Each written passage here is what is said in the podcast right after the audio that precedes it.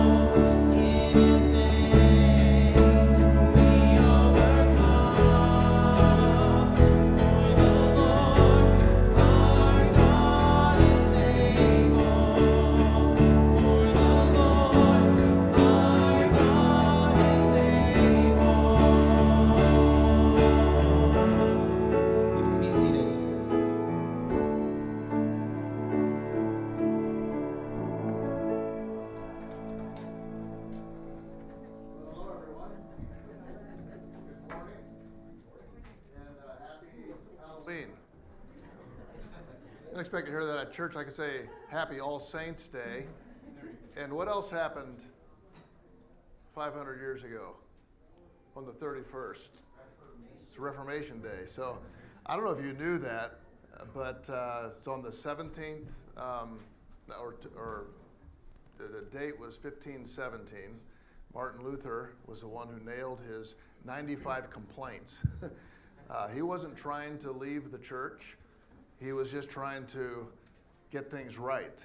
And we kind of sum up all of that, uh, the Reformation type things of, you know, be saved by grace, not by works. It's Christ alone. We call them the uh, solas, uh, glory of God alone, faith alone, Christ alone, um, that sort of thing. So uh, there's a lot of history there, and I hope you have a great day today. I know the kids are excited about. Uh, it's kind of perfect weather for for uh, Halloween. So we enjoy all these things that God gives us, and I hope that uh, your week has gone well. We welcome you to Valley. A few things to share with you as far as our church family uh, goes. First of all, uh, Global Partners Christmas. We are uh, working to raise up funds to be able to send gifts to our global partners around the world. The, the main purpose of that is to encourage them, let them know we remember you, we pray for you, we appreciate what you're doing, and uh, here's uh, something thoughtful. So uh, remember that. Also, Operation Christmas Child in the back. Uh, Jean, wave your hand. You can see Jane.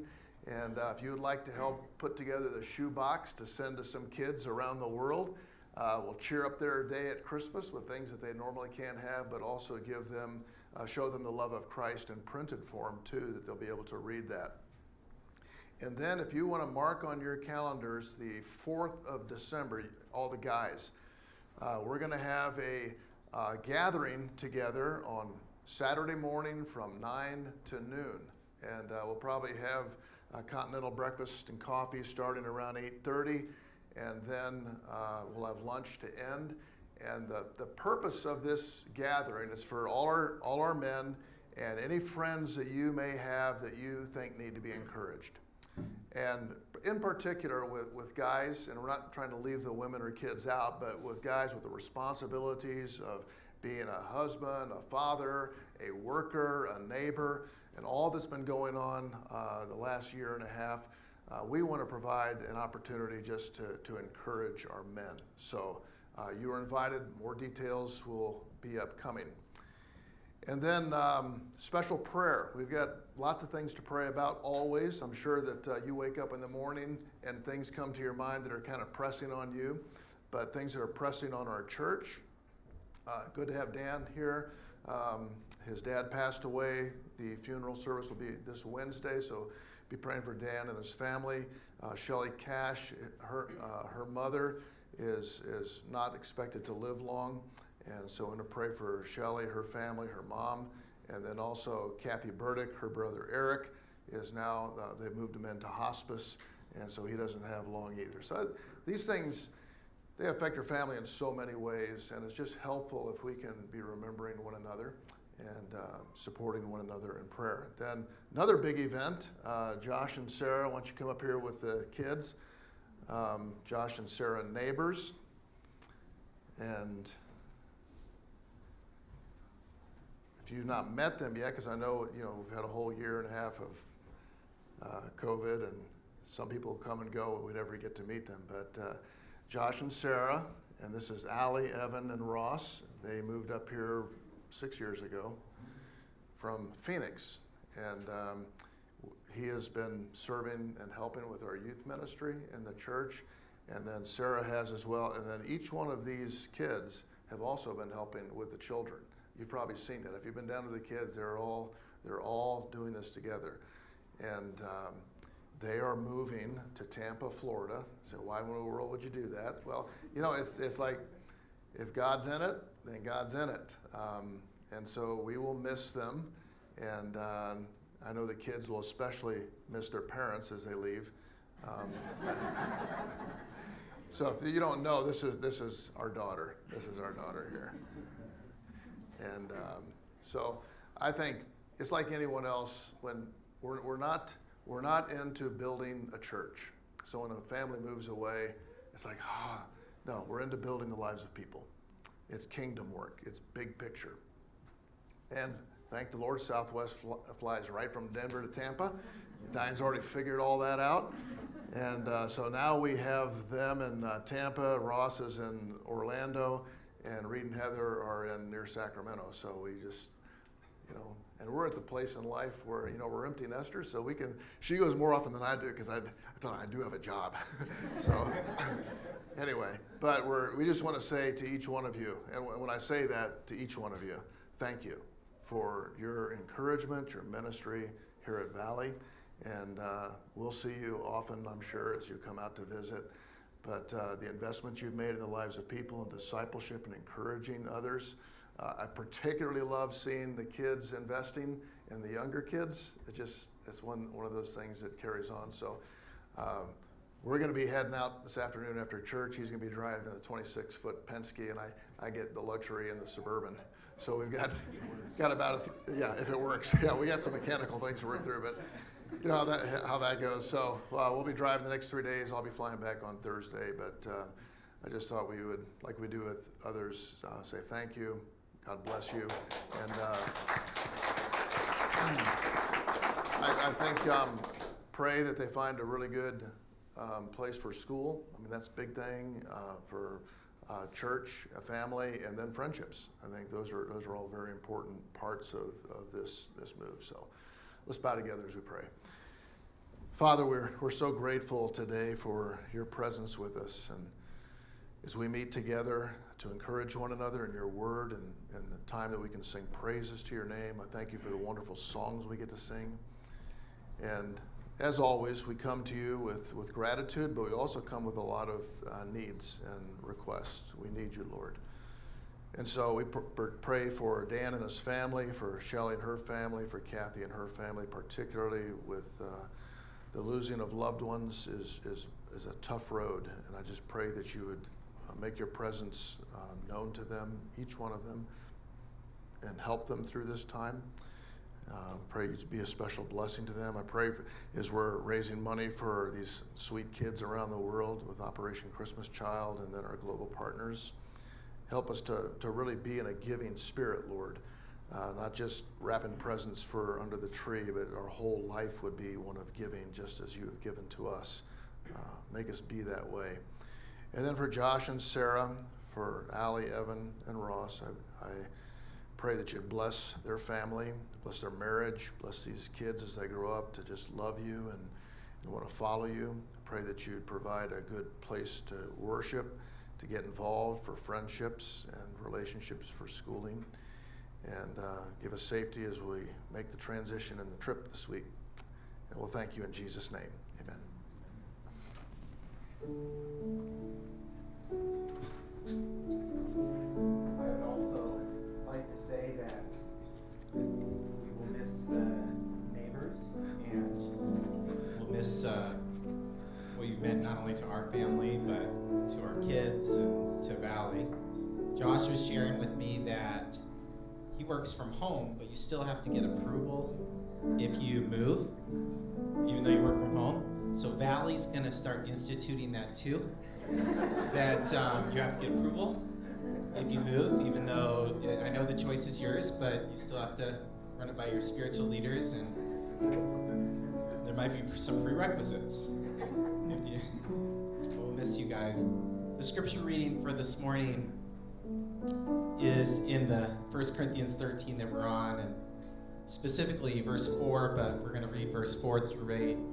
Love is patient and is kind.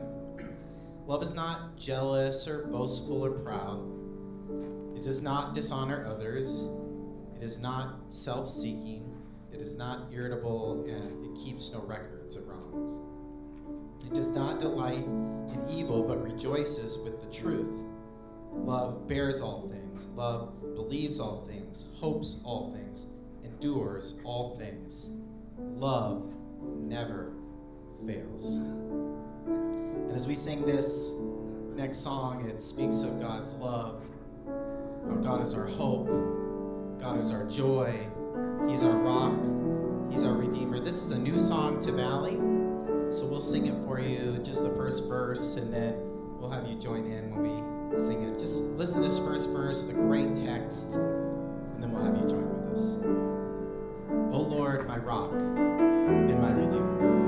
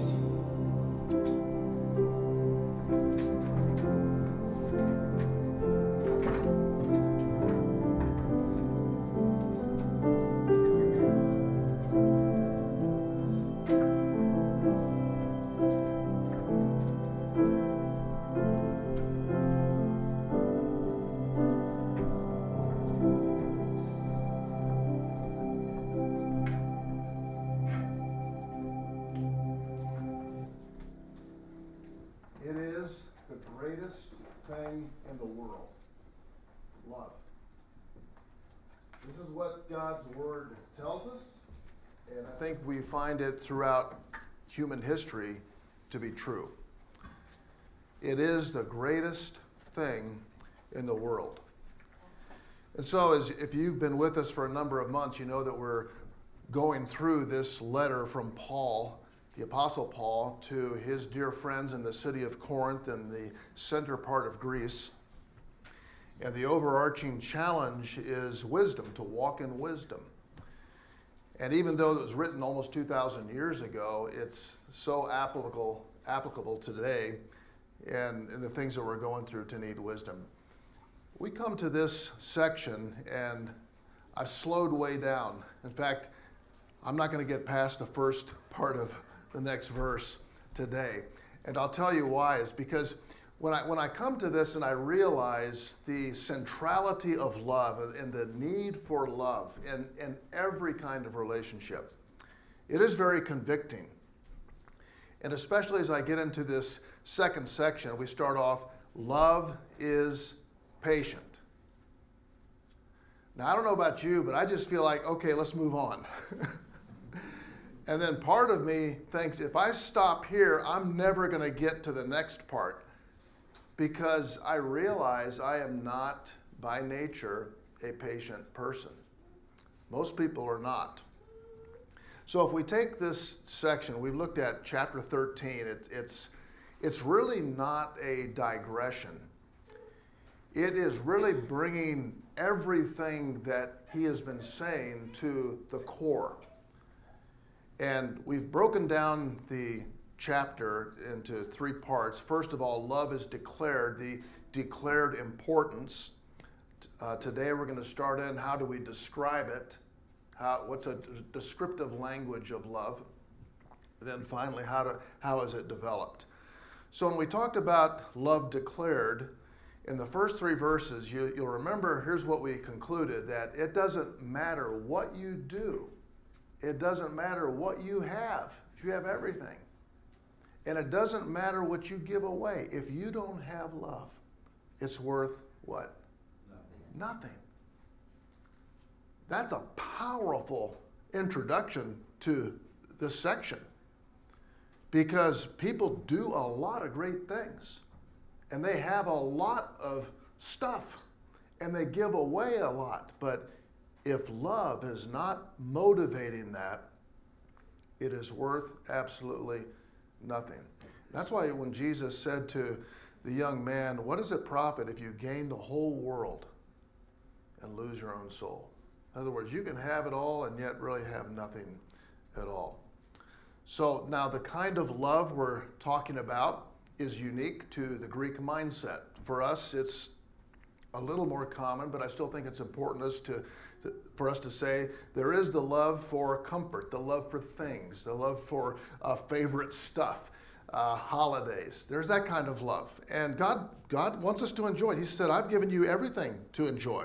So nothing wrong with that. There is the brotherly love, sisterly love.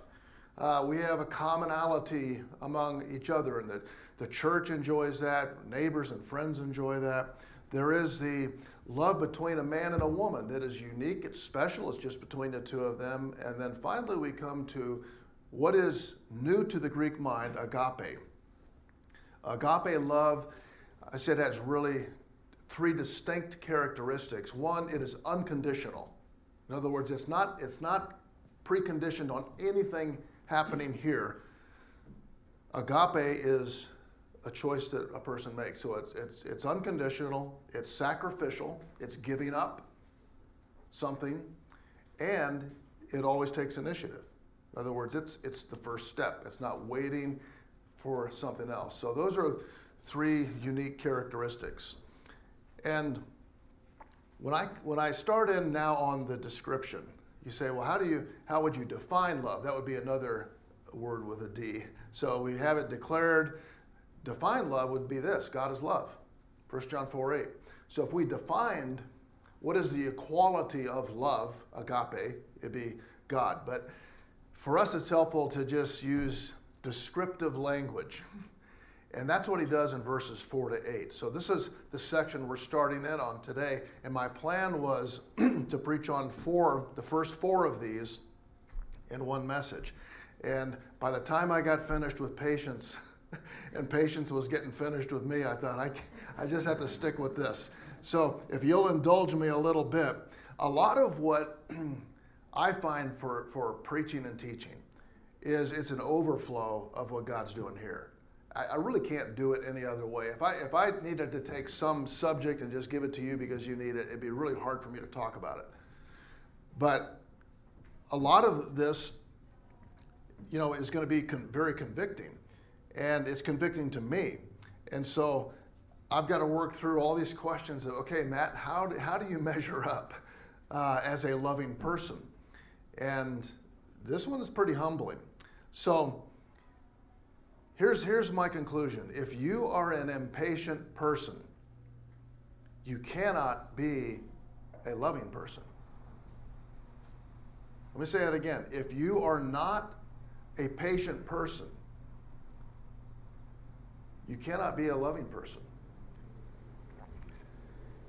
And if you're not a loving person, your life has no real value. It's worth nothing. So it's pretty important.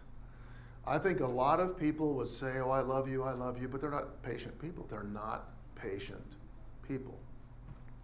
Remember, whenever I will bring a challenge to you, it's not that God is expecting perfection, but direction. This is the way we're moving, that, that God is teaching us if we are to become a loving person, we must learn to be a patient person. So, the title of the message is Love is Patient. And I'll try to answer three questions this morning if you're going to follow along with this. First of all, what is patience? Secondly, why is it so important to love? And three, how can we obtain it? So, what does it mean to be patient?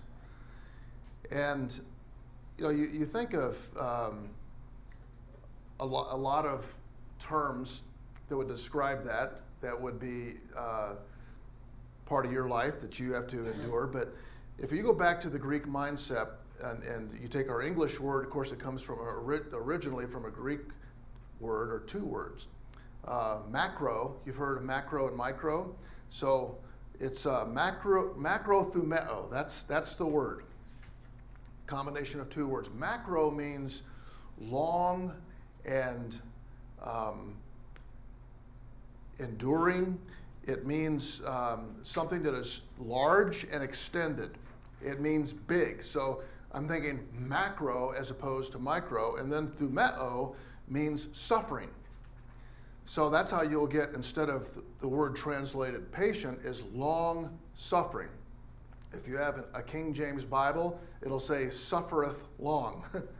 okay, we don't talk that way, but that, that's exactly what it, it's saying is, is there are stressors. So, so the suffering part, or the wrath and the stirred up and the, the anger and the angst and all this chaos over a, a big long time. Say, wow, I don't really want to live that way. but th- that's the life that we are faced with. and it's interesting that in verses 4 to 8, you know, we're going to go through love is patient, love is kind, love does not envy. Every one of these words is a verb. It's a present active verb. It is not a noun, it is not an adverb, it is not an adjective. Typically, that's the way we describe things. So we have 15 verbs, present active verbs. Patience is an action, and I, and I really believe that's significant. When we come back to, to how we apply this, it's not just some factor out here that I'm going to say, well, let me tell you what it's like. It's in a verb form. So, why are we so impatient? And I think that uh, I'm not impatient. Why are we so impatient? And I think our, our impatience comes by the, our words we use. I think it, it's our body language, our look. Um, it, it's uh, our exasperation, it's our sighs. There are many, many ways we demonstrate impatience. Why are we so impatient? And I've, I've listed four primary reasons. One is I, as I believe we've lost our view of God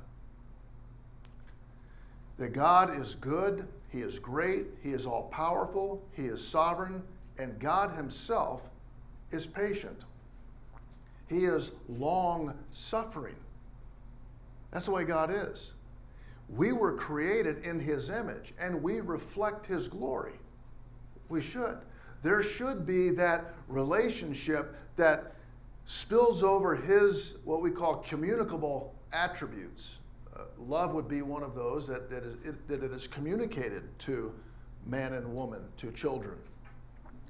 And I think when we lose our view of God, we lose our orientation to how we are to live. So we've lost our view of God. Secondly, we're self centered.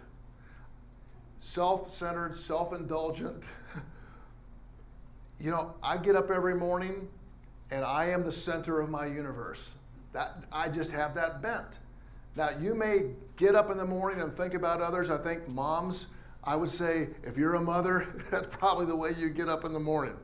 Uh, so I think our women do a better job at this. But typically, our world revolves around us, how everything affects me.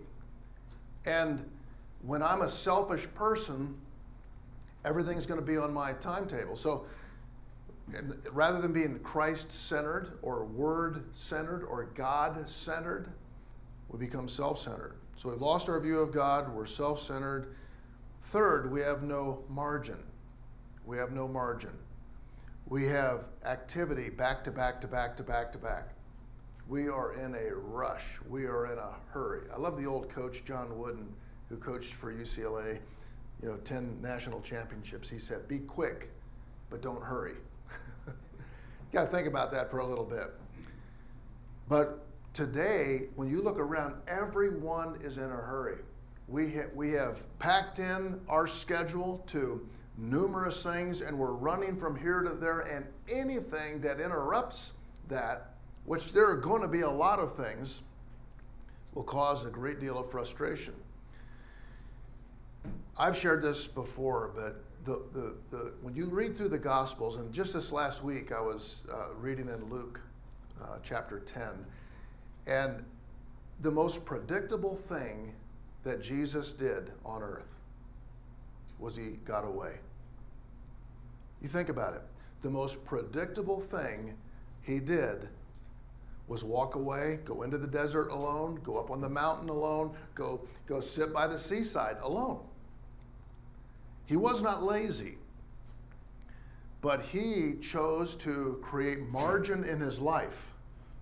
Because if he had no margin, he could have no relationship with his heavenly father and he, and he could not get refreshed. So when, when we have our schedule packed, we are tired, we are worn out, we are not rested, you're just, you walk around like a ticking time bomb. And I think that's the way we are today. We have life without margin.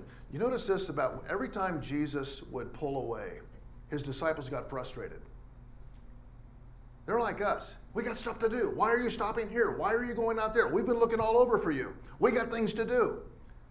Folks, this is how we live.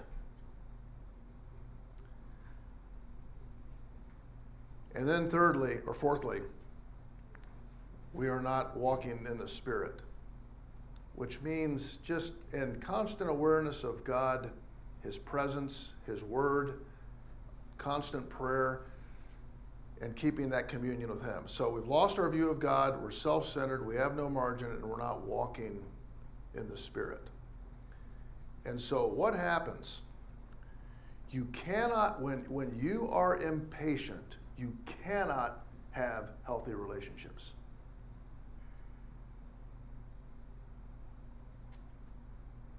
Vertically or horizontally. When I am impatient, it's going to stress out my relationship to God. And when that's right, not right, none of the horizontal is right. And I think that we fall victim to this for all of the reasons that I had mentioned. Now, let me just maybe share a few practical thoughts on this. Through the last 40 years of type of work that I do, I've been in a lot of situations that are high stress. Children dying, suicide, marriages breaking up, um, false accusations with people, being under attack. You know, and, and it seems for me that when those things happen, I'm pretty good at, I shouldn't say this probably, I'm pretty good at long suffering or being patient through that. So say the, the world just blew up. We just had this terrible thing happen. And, and it's something about, okay, I'm, I'm clued in. What gets me are the little things. The little things. And when those little things start creeping into my life to make me irritable, frustrated, in a hurry, um, impatient, which, which I could talk about my drive through um, stories, going through the drive through with the family that all want to choose their, you can tell I'm bitter about it, but you know, they, they all want to know what's on the menu and then they want to change it. Um, what, what is that, when, when I'm getting impatient, what is that revealing about me? That I'm a very disciplined person, right? I like to plan ahead. No. I wish. It reveals that I'm pretty selfish. And it really doesn't matter how long it takes to go through the drive through. And what it also does is it, it shuts down relationship when I'm impatient. So, how does it show up? I, I think of this, you, you can probably identify, though it may not be the same. Having one of those days where I, you know, I, I'll take my, back then I had my day timer, you know, or whatever my calendar is, and I, and I fill in every slot. Okay? Now, you know that your day never goes the way you planned, and very few times will be something be eliminated. So things get added, right? So every hour is accounted for, and then things are added to, and then you're running late. And you're just like this. And so I get home, I got to switch cars, I got to run to the airport to pick up my friend. I run around to the back of my car, I open the trunk. Oh, I, I don't have room in the trunk for their suitcases. So I, I grab my golf bag that was in there just in case I had an opportunity, which I wasn't getting much. I grab my golf bag and yank it out. It goes upside down. All the clubs come out. By the way, I, I tell you I was late getting to the airport. And, and then the zipper pouch where I had all the extra balls was open. And you know, golf balls don't bounce like a football. They, they, they, you know, they boom like this on the concrete. And we have a sloped driveway. And it goes into a sloped street. So you've got probably 30 golf balls bouncing like this going down the street. And I live in a cul de sac at the time. I'm in a cul de sac, and everyone knows what I do for a living. They know I'm a pastor, and I'm about ready to come unglued. And I think those are the things like it's just a little thing. And you know what? In the scope of life, it really doesn't matter. But do you think anyone would want to come and talk to me about their personal problems at that moment? probably not. Um, I doubt that my kids would want to ask me a question. They'd probably just all turn around and walk in I don't know the guy. but I think that it shows up that way because of those very things that I mentioned before. Not having a right view of God, not having a, a Christ centered life. I'm more, I'm more about me, and I, I have zero margin, and I'm not walking in the Spirit. And you say, well, we all have those problems, uh, but I want you to see how, you know, the golf clubs and that kind of stuff, that's not the big The big thing is relationship, here and here. And when I, when I am an impatient person, I'm shutting down all of that. If you were to ask me who is the most patient person that you've ever known, it'd be my father in law. I've talked about him a lot. Um, he's a very capable man. He's with the Lord now, even more capable, is with the Lord. Uh, Dad Strelo was um, starting quarterback for a Kansas football team. That's back back when they won some games. Uh, this goes back to the late 40s, early 50s. Uh, played in the Orange Bowl. The Green Bay Packers were trying to sign him out of out of college, and he chose to go to medical school. Uh, became a surgeon, and this is Diane's dad, of course. And you think, what do we think about Dad on vacation? Oh, Dad, hurry up! He, Dad Strelo, was never in a hurry. When he was driving, when he was walking, when he's talking to someone, he was never in a hurry. And most of us were all in a hurry. And so we would get frustrated with him. You know, Dad, we got to go. We, you know, well, just just a minute. And um, and I think back to that, you know, how God makes people. And if, and if he's your surgeon and he's going to do surgery on you, aren't you glad he's not in a hurry? but I'll tell you what it created for me. He's a very busy man. I mean, he was the uh, chief surgeon at the hospital and a small town in Kansas, and he's a very busy man. But he never seemed to be in a hurry. He always had time. He always had time. Now, this is what we really see about the life of Jesus, don't we? Thousands of people pressing on him. And he's walking through the crowd, and someone touches him, and he notices it. The disciples are trying to shoo people away. People with sickness and disease are trying to shoo people away, like children that are getting in his way. And Jesus is aware of everyone around him, and he has time. There's never been a man with more on his shoulders than Jesus. Never been a person that's ever existed on this earth that has ever had more to do than Jesus. And yet, what he connected with people is I've got time. And, uh, and many, many occasions he says, He looked into her eyes. In other words, I have time and I value you, and what do you want? What do you want? I mean, it's like the whole world just stops. But it, it's his patience.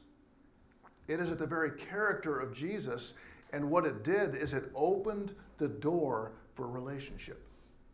And that's what God cares about. He was approachable, he listened well, he would never give up on you. So, why is this so important for us today? We come back to the, the, the significance of it. What's the big deal? Um, some people say, well, patience is not my spiritual gift. we are not talking about spiritual gifts. This is for everyone. Love is the way. That's why we end chapter 12 talking about spiritual gifts. I want to show you a more excellent way. Whatever your gift is, if it's teaching or helps or hospitality, it's what's driving what you do is love. So the big deal is not what your gift is, the, the big deal is that love is the motivating force in that. It communicates the character of God. It communicates his commands. He, you remember when Jesus said you can take all the laws in the scripture and sum it up in this love the Lord with all your heart, love your neighbor as yourself. So that's how significant this word love is. Um, God is love, His commands are love. It is what He says, this is how people will know you. So if I ask today, let, us just say public opinion, what does an evangelical look like?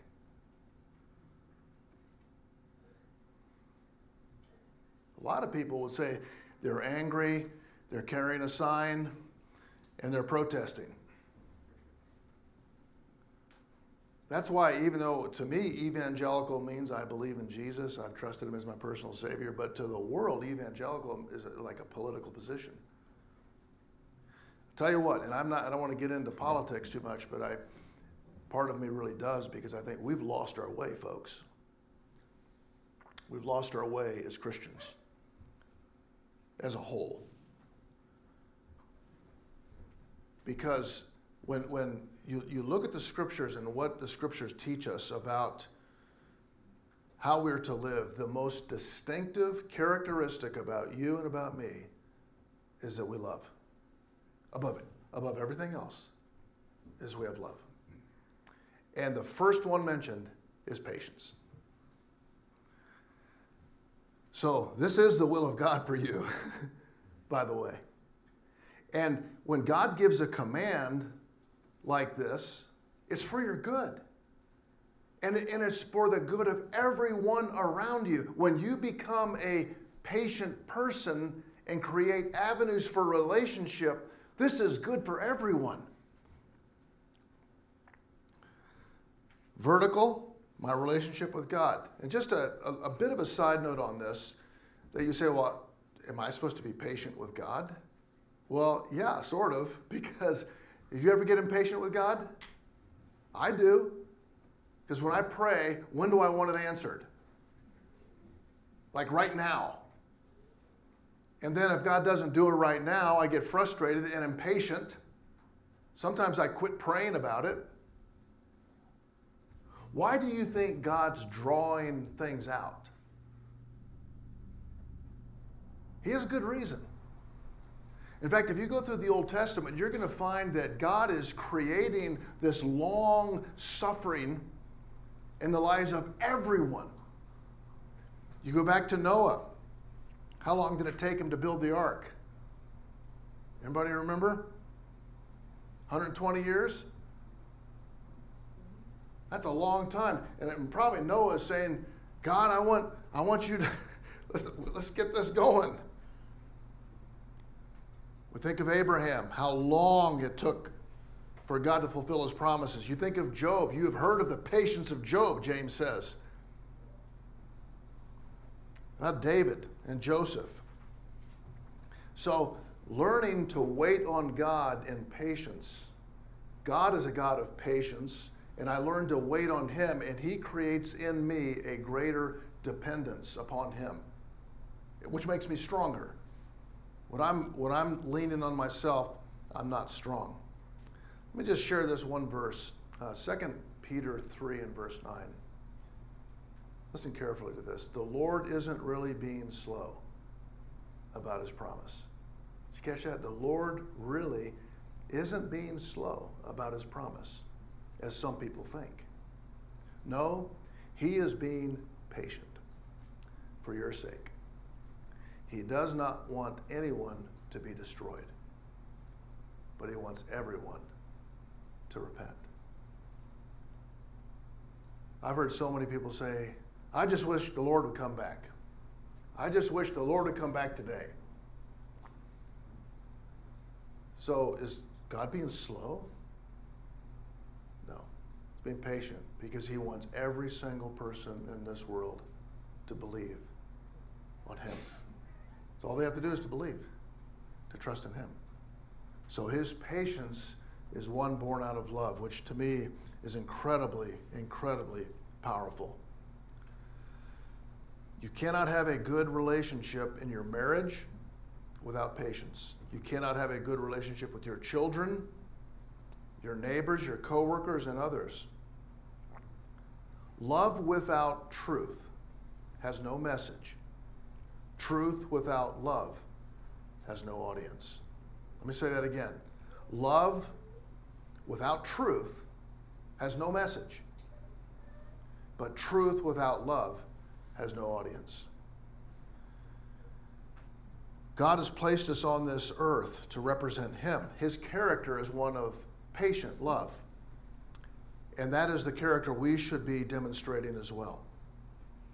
And my prayer is this that the first thing they think about us is not a political position, and I'm not, don't misunderstand me. I believe you stand up for the things that are right. But if, if it's not done in love, we're, we're losing ground, folks. And I, and I feel as a whole in our nation, that's been happening to us. It's my opinion. So, how do I obtain patience?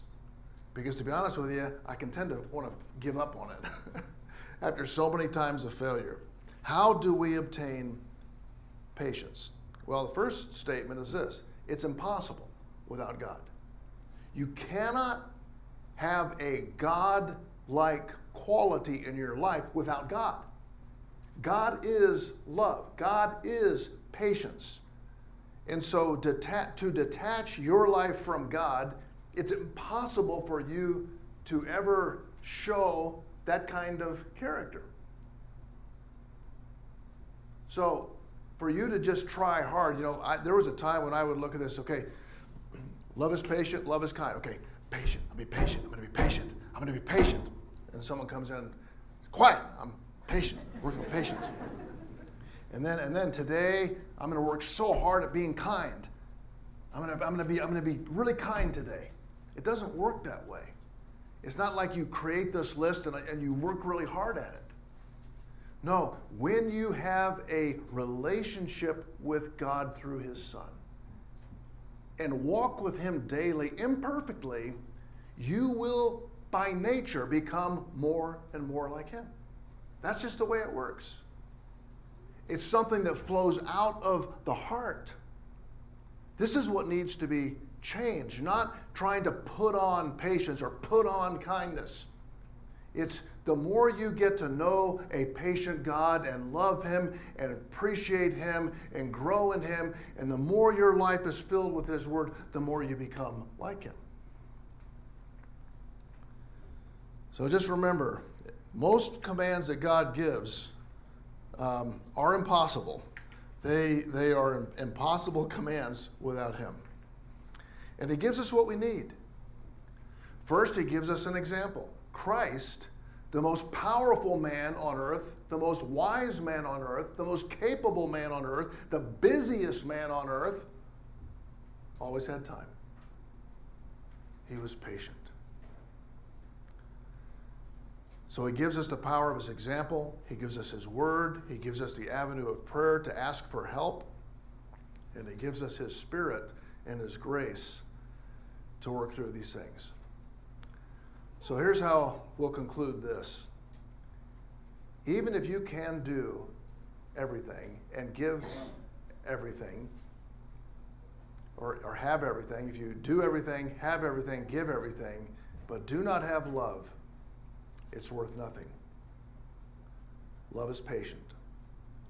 So I've just kind of listed five, five ways in conclusion we get to patience. Number one, slow down. Is that to your kids ever? Slow down. I would say stop, but no one's going to do that. Slow down and give thanks. Give thanks to God for how patient he has been with you. You know, when I stopped to think about that, how patient God, He should have torched me a long time ago.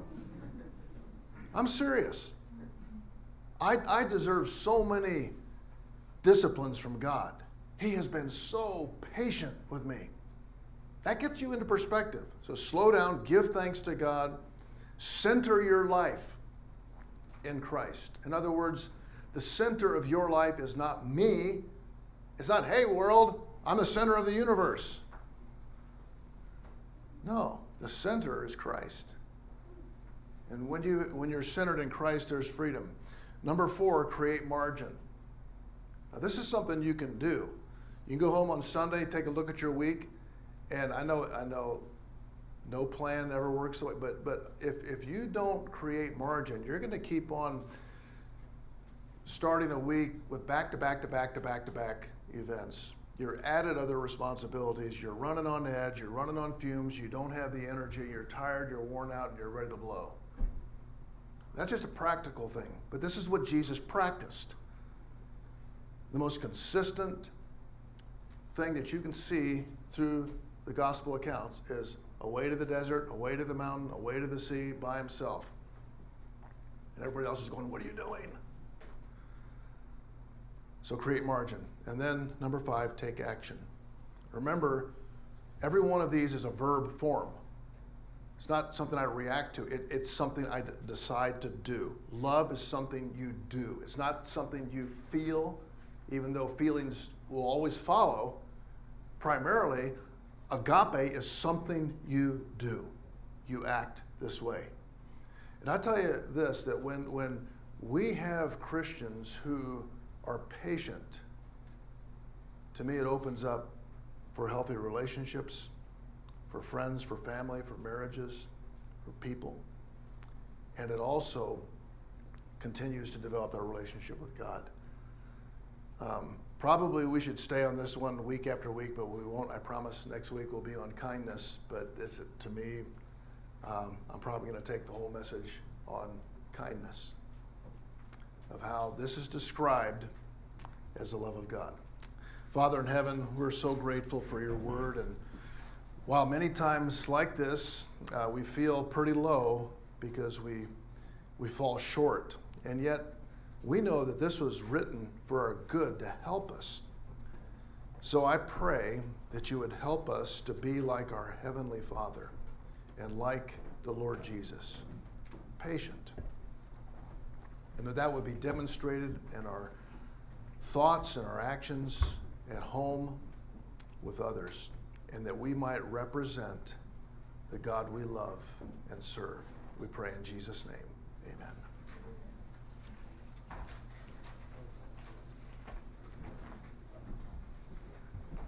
Would you stand? Thanks, Matt, for the teaching and preaching this morning. We began the service with God is able.